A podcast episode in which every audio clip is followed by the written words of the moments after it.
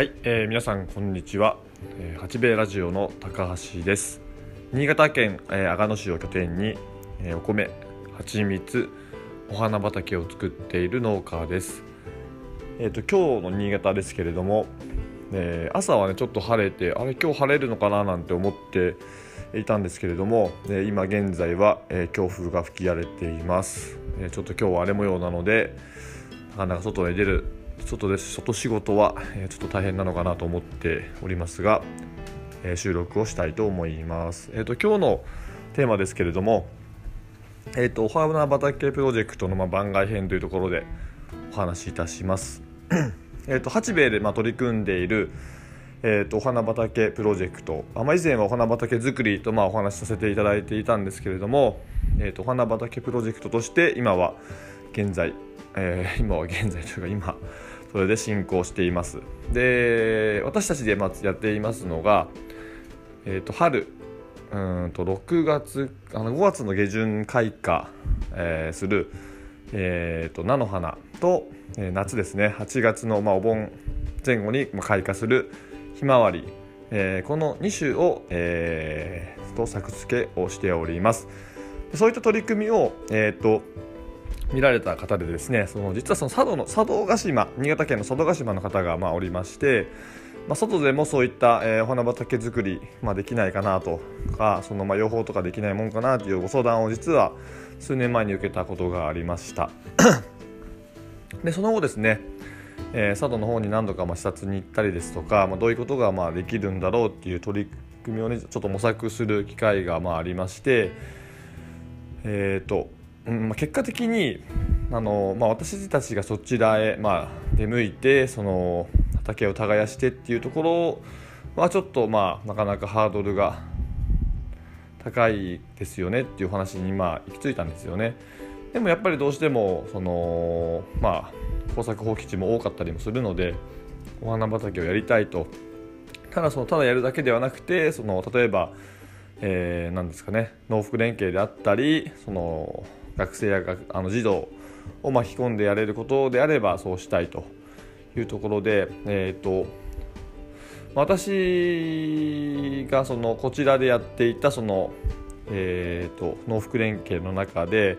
もう今はちょっともう終わってしまったんですけれども、えー、と県の方からその農福連携のその取り組みに対するちょっとしたその、えー、と補助というか支援事業が、えー、と数年前までございました。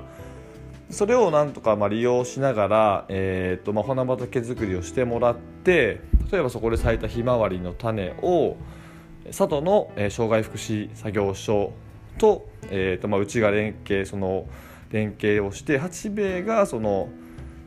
えー、と一応指示というか作業の指示を出させてもらってその佐渡の、えー事業所が動いて刈り取りを行ってその最終的にその刈り取りと,、えー、と種の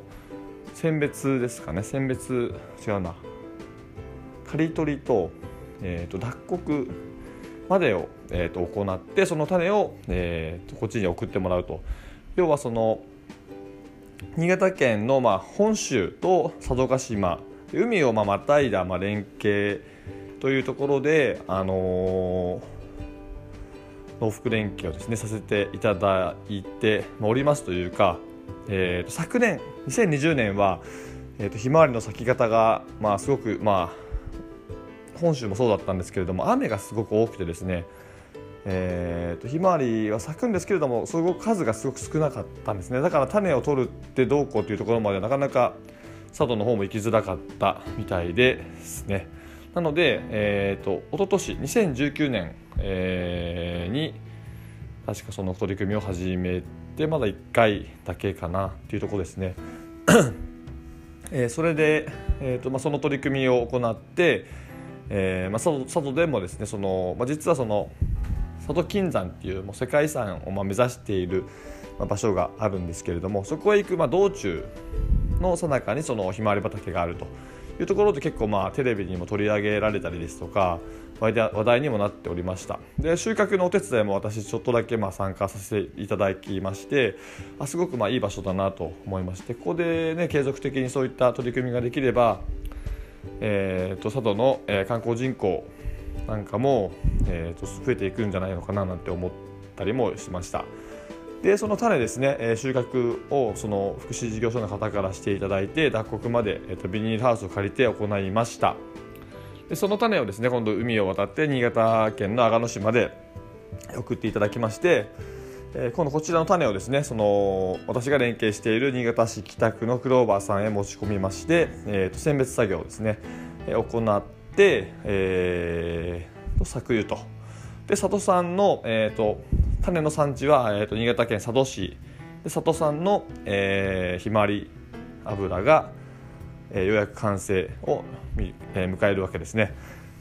でこちらのパッケージもですね、えーと、2020年の方2020年の後半に、えー、仕上がりまして、えーとですね、今はその佐渡産のひまわりオイルを、えー、佐渡市のですね、えー、ふるさと納税の方に、えー、なんとか使えないかなというところで今やり取りをさせていただいているところです。でまあだいぶ前にお話をしたんですけれども一番最初はそのミツバチの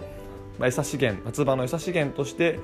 えーまあ、ひっそりと始めた、まあ、お花畑プロジェクトというか、まあ、ただのお花畑作りからまあスタートした取り組みがですね、えー、こうやってまあ口コミであったりそのまあメディアの露出をまあ通しながら、えー、といろんな人の目に触れることで、えー、最終的にです。最終的に、まあ、終わりでは全然ないんですけれども、えー、その例えば海を渡った佐渡島の方でもやってみたいですとか、まあ、他の、ね、地域とかでもそういう、まあ、工作放棄地を、まあ、活用した取り組みを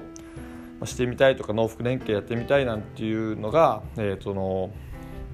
私どもで進めるお花畑プロジェクトでがきっかけで、えーまあ、ほんの少しかもしれませんけどあの興味を持ってくれた方が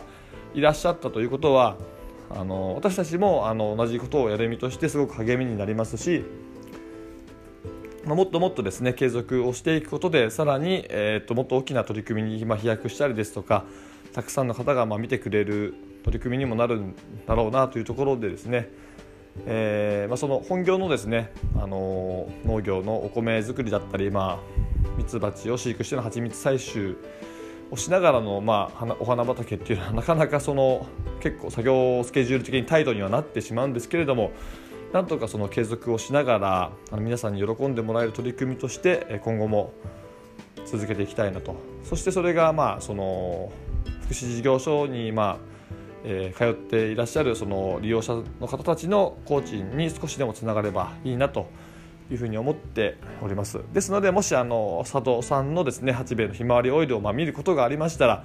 えー、あそういえばそんなこと言ってたななんていう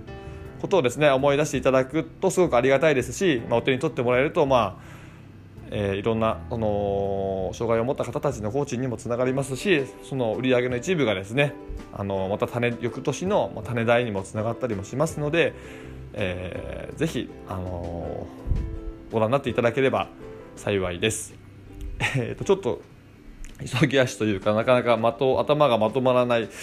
状態でのお話だったので、えー、同じようなこと何度もちょっと話をしておりますが今日のテーマは、えーと、八兵衛の花畑プロジェクトの、まあ、番外編というところでちょっと佐渡での、えー、そういった出来事についてお話をさせていただきました、えー、佐渡の方たちとはまた今後もですね、えー、お付き合いをお付き合いをしながらですねまたさらなる取り組みの発展に向けてですね今後も一緒一緒に取り組んでいけたらなと思っております、えー、じゃあ今日もご視聴ありがとうございました、えー、天気は悪いですが今日も一日頑張りましょう。さようなら。